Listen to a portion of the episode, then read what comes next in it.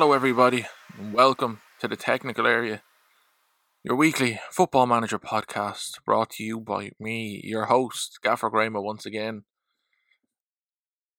The world is a weird place, I suppose we can say. As we trudge through this global pandemic, some horrible events have now taken away the news that should be providing optimism across the world. That as a light begins to appear at the end of this COVID 19 tunnel, despite the hardship, suffering, and sacrifice made by so many,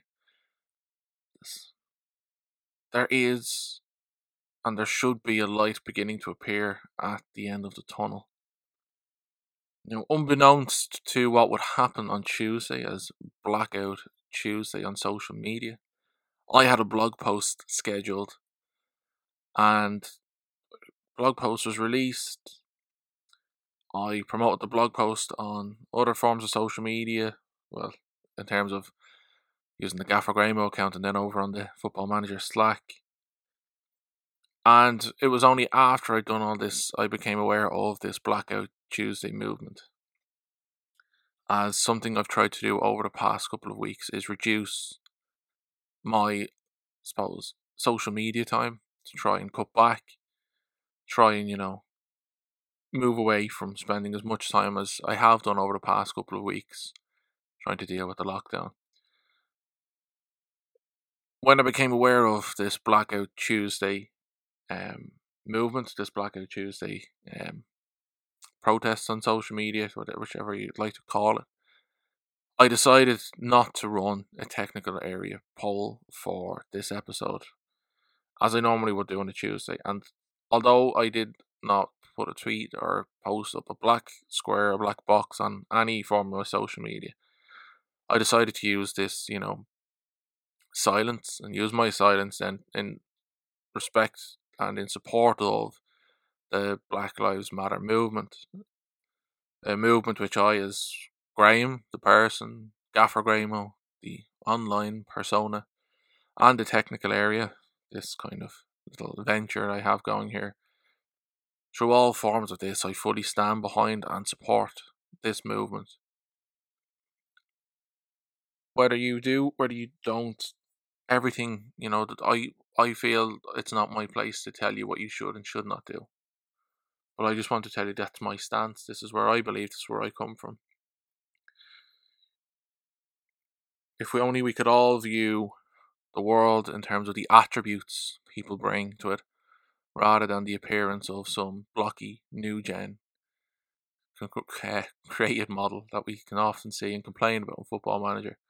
We can all celebrate the attributes, what makes every person unique, what makes every person exceptional and hopefully, you know, we can move forward and live in a world where we're all celebrated for the attributes, the qualities, the strengths that we bring.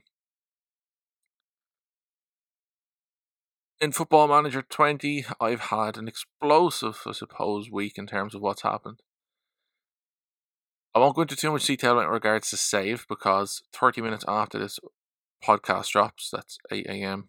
on Friday, June 5th, 2020, so half at half past eight in thirty minutes time, if you're listening to this, you know, straight off, fresh off the the press, fresh off the download, you'll see that you know things have changed in my football manager save.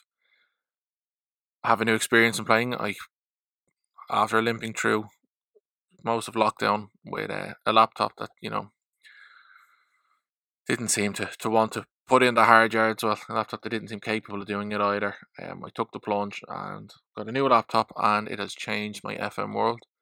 So much detail on the screen.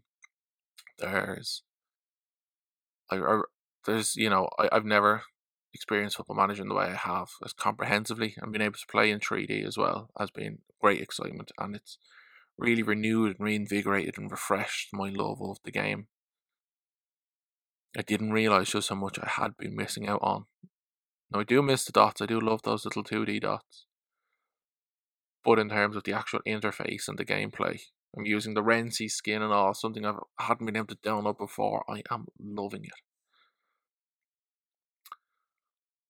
But Joe, just to give you the quick overview of how things went down, we had a long bank holiday weekend there in Ireland last weekend, and that kind of gave me plenty of time to really sink my teeth into the new laptop and sink my teeth into the save. Uh, season three, it's no surprise. You probably you might have seen me tweet it out there at the weekend. It ended with a trophy. We got a trophy with Rennes, the Coupe de France, 2022 champions. And it was a 2 0 win over Reims in the final. Two unlikely goal scorers, but nonetheless, I'm not complaining. Uh, you'll get the full story of the season, of course, on the blog. So if you want to go and check that out afterwards, you'll find a link to uh, you'll find a link to my site down below, the technical area wordpress.com, and you'll be able to find your way to uh, the blog post there, just under the FM20 tab. But now, as season four of in-game play continues, or I'm going to try and do something a little bit different with the save and how I play the game. And it's going to be very similar to what I'm going to be talking about here. It might be the money ball approach that we're talking about in this episode, but it might be just like adopting that statistic based model. So, as we finish off this week with the three part mini series that I entitled The Rise of the New Club, our focus, as I've just said, is on Moneyball and analytics and using these methods to give teams, give ourselves, you know, an edge that you know has newly arrived and newly developed in the world of football. If you've missed parts one and two, or you, you know, we want to go back and listen to them again. This three-part miniseries was on the rise of the new club focused on clubs using affiliate and networking links, and that was part one. In part two, clubs using B teams, reserve teams, young teams, second teams, whatever it is, to you know develop new talents for the squads in new ways. And finally, this week, Moneyball and analytics. There may be some repetition of what I spoke about over the past two weeks in terms of using networking and affiliates and using B teams and reserves. And there will be a little bit of crossover what we spoke about with Brentford last week, and that's something I did say last week. There will be a little bit of crossover, so if you haven't heard me talking about Brentford, feel free to listen back as well as I try and you know build up this full picture of how we can change football using these new uh, new ventures, these new ways clubs are always trying to find. But I suppose there's no better place to start, no better place to begin talking about Moneyball and analytics than, of course, that famous character Billy Beane. And Billy Beane and the Oakland A's, they changed sports forever. After opening their, his mind and opening uh, himself to new possibilities with a floundering and, I suppose, under resourced franchise in the uh, MLB, Billy Beane and his analytics team they established criteria in which they could measure each position in baseball, every action, every role, and then quantifying the events that occurred in a game. And that would give them an insight through their algorithm, through their methodology. They were able to find true value of players. And then through through this method of identifying true value or finding undervalued assets across uh, baseball, they were able to piece them together to bring data driven success to the organization an approach which traditional methods of coaching, traditional methods of recruiting may not have been able to, and an approach which has stemmed right across the world of sports, not just baseball. As we see uh, every team, every club, every organization try and find those minute details that the eye may miss out on. Establish where they're coming from and address them, and hopefully give themselves an edge in becoming a successful side. Now, as always, you'll find the sources below for where I found all of my information that I share.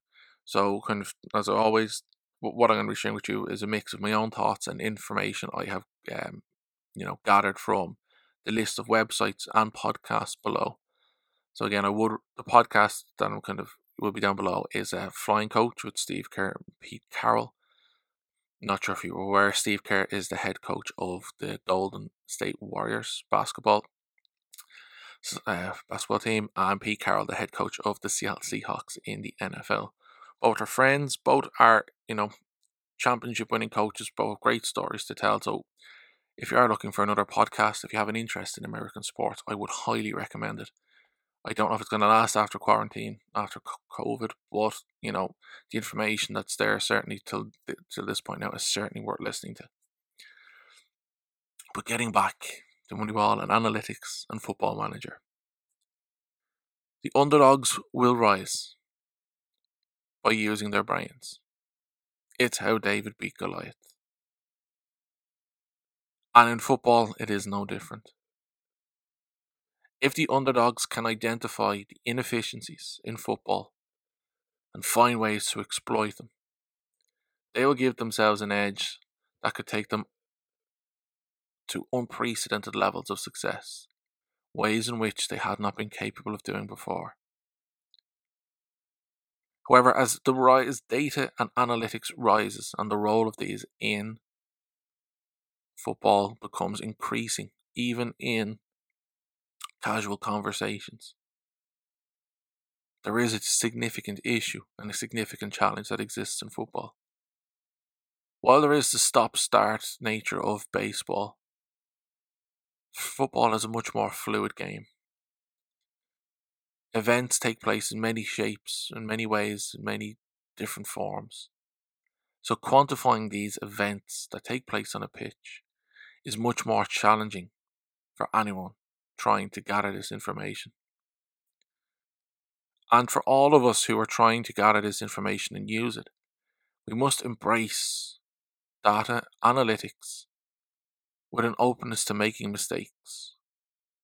And in making mistakes, it'll allow us to better learn and refine our approach and find ways in which we can make it work for us. Because Translating Billy Beane's Moneyball approach to football has been a torturous task. Billy Beane himself has gotten involved in football. He has had links with Barnsley, with AZ Alkmaar, and many other clubs across North have spoken to Beane about his Moneyball approach. But translating it has been the challenge and it's a challenge which we all must embrace and embark on together. But as we begin to establish the criteria for measuring the game, it begins in a place which requires a deeper understanding of the game.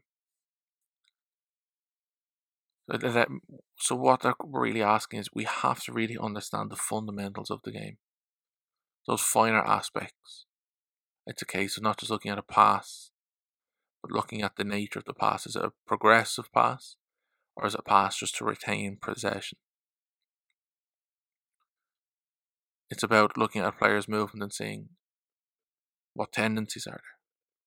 So it's really kind of looking deeper at what is going on in the game. But it even goes further again, as we said last week. Brentford look at players born in November, December, in the latter months of the year, players who, when they rose through the youth academies, they could even they could be almost one year younger than some of their counterparts. And because of this significant age difference, really, these players are released for being too young, not strong enough, not weak enough, not technically capable, despite the fact that they are at a disadvantage to their peers. So that is an easy metric with which recruitment can begin looking at the players who may not be getting the chances because at a younger age especially they they're not getting the fair opportunities because of you know genetics because of the fact they are that bit younger. Another thing to look through and another aspect of which player recruitment can be done successfully is looking through a player's injury history. Look at before signing them what are the nature of the injuries? How long? How many players? How many games does he miss? How often does it occur? How can we manage this? So focus on the number of games or minutes a player has played and seeing is bringing this player in going to, is it a risky investment or is it a case of is it an investment we can manage?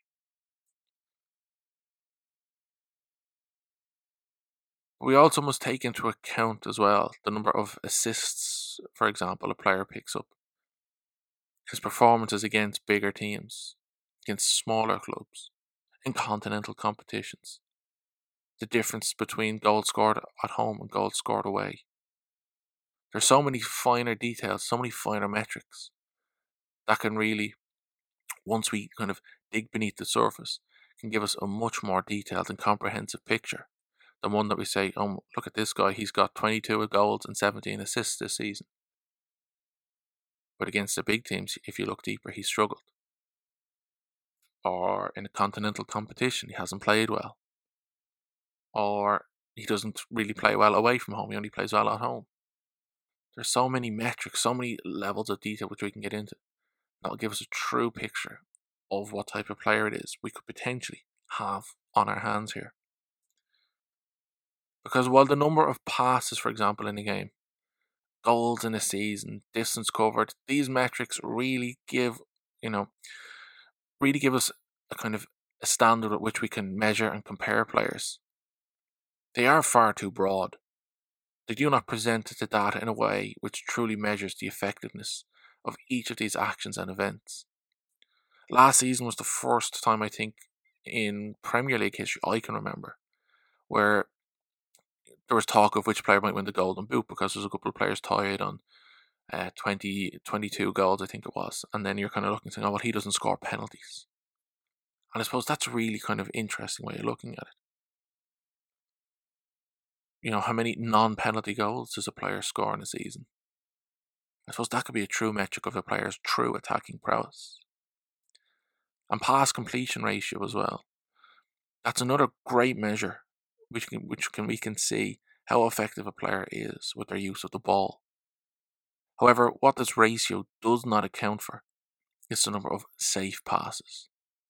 Passes which the player might move the ball sideways or backwards because they deem the forward pass to be too risky, or they don't feel that they might be able, technically capable, of pulling off such a risky pass. And therefore, they opt to make the safer decision and move the ball backwards. So, while this player may have a high pass completion rate through the game, it might mask their unwillingness or their inability to make the riskier, more rewarding pass. So, really, what we're saying here is you want to really measure, you know, a player, you know, who might have, you know, a high progression rate in their passes. So while some players might have a high completion rate, but low progression rate, so that's in not progressing the ball forward up the pitch. It's an interesting way of looking at a player who's able to move the ball effectively. I remember the first time I really encountered this in football, and it wasn't through metrics, it was just through the old fashioned way of using the eye. Martin Skrtel and Daniel Agger kind of were beginning to present themselves as the future of Liverpool's centre backs, kind of in the mid to late noughties. Martin Skrtel and Daniel Agger were also completely different centre backs. Skrtel was more of an enforcer, while Agger was more of this fluid, technical centre back. Skrtel had always seemed looked very uncomfortable on the ball in comparison to Agger. And one thing with Martin Skrtel that was very, very common and very, very easy to see. And if you go back and can access matches that Martin Skrtel played in for Liverpool, just take a look. How many times has he played a ball backwards to Pepe Reina? Pepe Reina, again, a goalkeeper who, you know, kind of was the first of this goalkeeping distribution machine that, you know, has changed football. Where Agger, I know Agger may have played less games because of injury, but Agger always looked forward. He always had his head up and playing with the ball. Now, Agger's pass completion rate may have been below Martin Skrtel. But then again, which of those two centre backs would you rather in your team? Now, unfortunately for us as football manager players, data like this is not something we can really glean too easily from football manager. We can't get into that level of depth. But even for our own sake, for our own thinking, for our own way of viewing football itself as a game, just watch as football returns and see. Watch the tendencies of players and what their progression rate is when using the ball.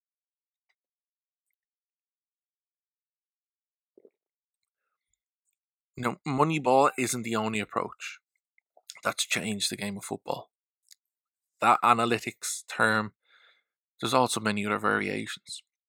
Daryl Morey revolutionized basketball with Morey ball.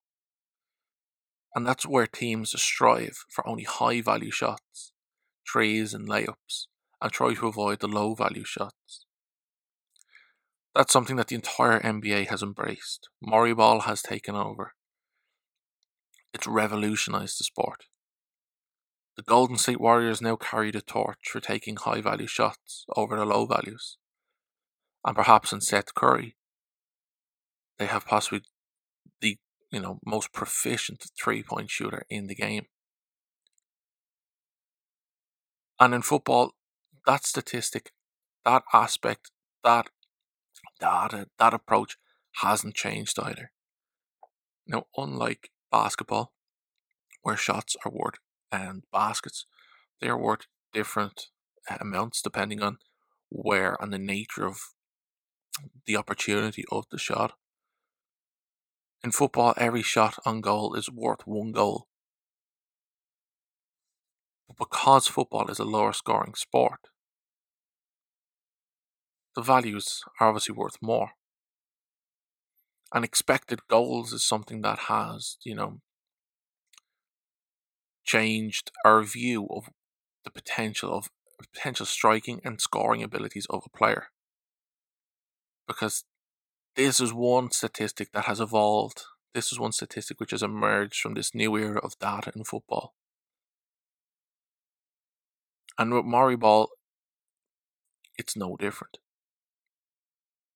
So expected goals, just for those you unaware, for those you who are a little bit kind of, you know, in, in the dark really but what expected goals really is. It's a way of quantifying a player's striking proficiency. Not only do you look at the quantity of shots which take place, but also the quality of them. You assess each shot and you give it a probability of ending up in the goal. And that then correlates to an expected goals value. For example, a penalty will have a 70% chance of going in, roughly, so you'll give it a 0.7 expected goals value, XG value. At the end of the game, you add up all of these values and you are left with a number of goals you could have expected each team to have scored based on their shots or attacking opportunities. Now, in calculating an individual player's expected goals, you kind of have to look through the history as well. So it's a case of, you know, a player from outside of the box, how proficient is he inside the box from the left, inside the box from the right, inside the box centrally there's so many ways which we can quantify um, a player's proficiency in front of the goal, what his XG should be. And you, going back through history of data, that's really the way of doing it. And the, the belief in data, the belief in the data circles in the football community is that XG, expected goals, is a better determiner of performance and player ratings. Because what it does is it, it's one way of quantifying which a player, you know, has contributed effectively in a game. OptaStats recently added a tracking of big chances, defined as a situation where a player should reasonably be expected to score, usually a one on one scenario or from very close range. And what teams are doing is teams are encouraging their players to only take goals, sorry, only take shots on goal if they feel, you know, they have the XG is there, if the risk is low enough if it's a high, like it's a case of where in basketball the value may be higher, so that's where Morey ball is taking over. That you're, you're valuing high, um, high value shots. In football, that Morey ball is taking over by encouraging players to only take high XG shots, shots which they have a greater chance of scoring than missing, based on the player's abilities and history as well. But of course, for the purists, for those spectators and, and people who really enjoy football, Will the rise of data bring an end to those memorable goals? Goals where data and analytics and the computer calculate the chance of the shot being converted was so low that the shot should not have been taken. Because if you look at the data in football, it's not hard to go digging and find out that, you know, there has been a significant decrease in the number of shots taken in the Premier League and in the number of shots taken from outside of the box, especially in the Premier League. Because what most teams are doing is they're encouraging fewer shots to be taken from outside the box. Areas where the conversion rate is deemed to be too low and not worth the risk. So teams are encouraged to make of most of the opportunities inside the box.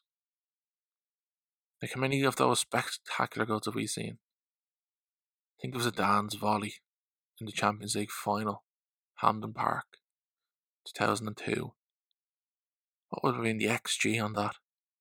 And would Zidane have taken if data and analytics existed? And I think a lot of people would argue that in football, although there's data and analytics do play a role, will it remove the art form from the game? Because what we're saying is, like we're saying, because teams are trying to take more chances from inside the box, you're looking at drills like the rondo taking an increased importance. Because if you have the ball in the box, chances are you're not going to be alone most of the time. So, because has the quality of these drills increased the abilities of players to play with the ball so close to their feet in the box, and then, of course, naturally enough, to move the ball, shift the ball about in the box, find the opportunity, and hopefully, the player who gets the opportunity is the one who you'd most want with an opportunity inside the box, the player who's most proficient at putting the ball in the back of the net. Because to play the ball and find a teammate with increased awareness is the purpose of these drills. But as we're seeing now in football, it seems that teams want to be playing in closer proximity to their opponents and try and walk the ball into the back of the net. Unfortunately, XG is not really a statistic again that we can work with in Football Manager. It may be in FM21, we may see that rise. But of course, with the data being wiped at the end of every season, going to be very, very tough to understand how that can be implemented in the game when XG relies on data from the striker's previous opportunities inside the box and the player's striking history. But FM does give us a lot to work with. But we must be on the ball and think critically about the data presented to us in game to help us build up our knowledge and then use databases, export the data that can allow us to make informed decisions. Because what this data can do is it can highlight potential transfer targets or coaching opportunities for us, which we can change the nature of our players and their squads. Red Star Belgrade signed Lorenzo Ebecilio. Okay. Why is this important? Well, the reason that's important is Lorenzo Ebecilio was not on the club's radar. Lorenzo Ebecilio plays in Cyprus, and he was not a player the scouts of the club gave any sort of inclination towards. What the club did was the club reached out to an analytics office, which many clubs do. They use an analytics office to appraise a list of players. The office then will report back with a list of players with, with the list of players provided by the club and then their own suggestions as well. And Lorenzo Ebecilio was on that list and has been a successful signing for Red Star Belgrade. FC Porto as a club have really adopted, you know, a very, very successful transfer model. Now, is this a traditional, is this a true sense of Moneyball? I don't know. This it's a very much of a like a buy low, sell high. But then again, you know, it's football economics. They use the data, they use the analytics at the club to successfully coach the players. They find the raw talent and they use the data, they use the analytics to coach the players to refine their skills. And then the sell high value follows on as a result. Because FC Porto do have that ex- like extensive uh, network of scouts in South America who are able to find talents. Club acquires them for low fees, and they develop them with a sell on for a significant increased value most of the time. And what makes Porto's model so unique is the fact that despite selling a number of key players every year, success hasn't, you know, disappeared. The club has continued to compete at the top of the Portuguese football and even into European competition as well. Knowing Europe's elite would pounce on their talented youngsters, Porto have made this their modus operandi. As since 2002, Porto have won 16 trophies and grossed over 400 million euros from player sales at the time of writing. And with Portugal's visa policy, the recruitment of players is much easier in comparison to countries where more stringent laws on visas or registration of non European players exists. But what they can do in some instances, and what they do continue to do successfully, Porto, is identify talent internally or at less reputable domestic clubs as replacements for those on their first team as well. So there isn't a loss of a Portuguese identity there. But using data and analytics to coach is something that not a lot of people really consider because they just see it as a way of recruitment. And Soccernomics, the Kuper and Szymanski book, that lists many roles for clubs to follow in building a framework for Moneyball. Now, Alex Stewart of Tifo Now wrote a very, very interesting piece about how he has adopted Soccernomics, the Kuper and Szymanski book, to a football manager sense. It's a kind of a, a long term save. There will be a link to it down below if you want to go and read through each of the seasons, just like I did. But I'm just kind of just trying to gleam through the the uh, the roles that clubs can use that we can use in Football Manager with uh, aspects of that Soccernomics book. So net wage spend is more important than transfer spend. Don't needlessly splash out on new players or sell old ones when you take over a club, because that's what new manager syndrome is. Don't buy players who impressed in international tournaments. They are likely to be overvalued, and past performance is no indication of future performance, especially when they're playing with a different team. There are different incentives and a different tactical setup at tournaments, and it's a super small sample size. Some nationalities are overrated. It's like players from Holland, Brazil, and England. It's important to sell your players at the right time when they're around 30 years old, goalkeepers aside. Use the wisdom of crowds. Ask all of your scouts and a director of football if you have one. Buy players in their early 20s, which avoids the problems with not developing properly and means previous statistics have greater value. Centre forwards cost more than they should. Sell any player if a club offers more than they are worth and try to replace them before they are sold. Don't buy players if you don't need to. Develop a youth network and try to develop your own players. And the numbers game, the Anderson and Sally book, that also has similarly offered some vital tidbits of advice to implementing a Soccernomics approach in Football Manager. The theory that the best way to improve a team is by identifying and replacing the weakest links, rather than splashing out on making the best links even better. A clean sheet is worth just over two goals scored in terms of points across the course of a season. And if defence is more important, it stands to reason that strikers are overvalued. So again, if that's if you want to, you know, read that more in depth for yourself, please feel free. The links will be down below. Get your notebook out, and hopefully will give you a bit more of an informed approach the next time you load up Football Manager. But where can we all go from here? Necessity breeds innovation. And it's such the way at Brentford Porto, every club that uses it so successfully as it was with the Oakland days.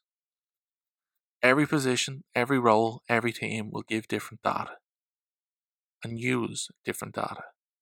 So it is, of course, important to understand the context of the situations in which data is gathered.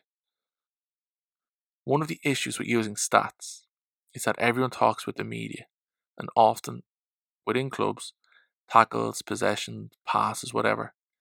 It's really hard to understand how those metrics translate across leagues from a recruitment point of view. Context players making the move from one league to another, one club to another, is a metric that has not yet been cracked. So, what you need to do is you need to establish what data is relevant to you, to your philosophy, and go about setting that up, customizing your view in Football Manager. Analytics are not always used to be the to be used for recruitment, but coaching and development as well. Like any shrewd investor, it's what Brentford do. They buy when the stock is low, they sell when the stock is high, and use data and analytics to determine their decision making and the nurturing of their asset. While training focuses at teams, that should be spent on where the focus is on the pitch, on the high values areas on the pitch. So, for example, 30% of goals come from set pieces. So, 30% of goals, sorry, 30% of focus in training should go on set pieces. And set pieces are a great way in which goals can almost be rehearsed. It can almost be a predictive way to create your result. Because that's what we want to do. We want to create a process where results are created, not just taking them as they come. All data is not useful. And to make it successful in FM, we need to be willing to collate this data, export it, because like I said already, the records are wiped at the end of every season, and then make informed decisions based on these numbers. The best numbers, the best advice I can give you is to look at the statistics in the views per 90. Because if you look at per 90, it gives you an average across the 90 minutes. So it'll add up all these chances divided by the number of games played to give you an idea of how many you know, chances, how many dribbles, how many shots a player takes per 90 minutes. Because, like I said, if if you're playing against a weaker team, your team should have more opportunities on the law of average than against, you know, a team that's of a higher reputation, a more challenging team. That's just the way it is. So we just have to be open to accepting that, you know, looking at the per 90 is the best, I believe, statistic we have available to us in Football Manager. Because at the end of the day, using analytics like this, it's just quantifying what we've always known. We've always known things we've always seen with the eye. Data is just putting a number of value on what the eye sees. So just before I let you go to take up this data and analytics approach in Football Manager, there's a few little housekeeping bits and pieces I have to take care of. If you've enjoyed the podcast, why not leave a positive review, share on your socials, your followers? Everything like that would be greatly appreciated. Please like, review, and um, it really, really, really, you know, would be appreciated and help our audience to grow because getting the community involved is something I've always wanted. I always feel is important and it's something I have, you know, put an awful lot of value in for this episode of the podcast as well. Because, you know, I ask the community, I send the polls out. Because when 71% of voters use data and analytics, and 60% use the analytics and the statistics they can gather in Football Manager to go deeper into the match analysis, like FM Tahiti says, we can suddenly make a significant, you know, change, a significant development, and a significant progression in how we play the game. And hopefully, you know, if I'm doing that, please, you know, continue to get involved because your voice will play a big role in that. The links are to my socials, the graphogram and the Techniclair are found down below, so please get in touch. The site is also linked down below, so again, if you want to check out my latest blog post, go there. The music for this episode has come from Pond 5. So if you are looking for any music or any stock footage like that, that's the best place to go. They're not a sponsor. I just feel, you know, credit where credit's due. I like the music. If you want to get some too, that's the place to go. But as now I let you go into another week, I wish you all the best with your football manager playing. Hope you're safe, hope you're well, everyone's safe and well. And if there's anything we can all do, I remember that hashtag we're the community really means we are a community. It's not just a way to promote your work. It has to mean something too. But until next week, thank you so much for listening. And I will talk to you then. Bye now.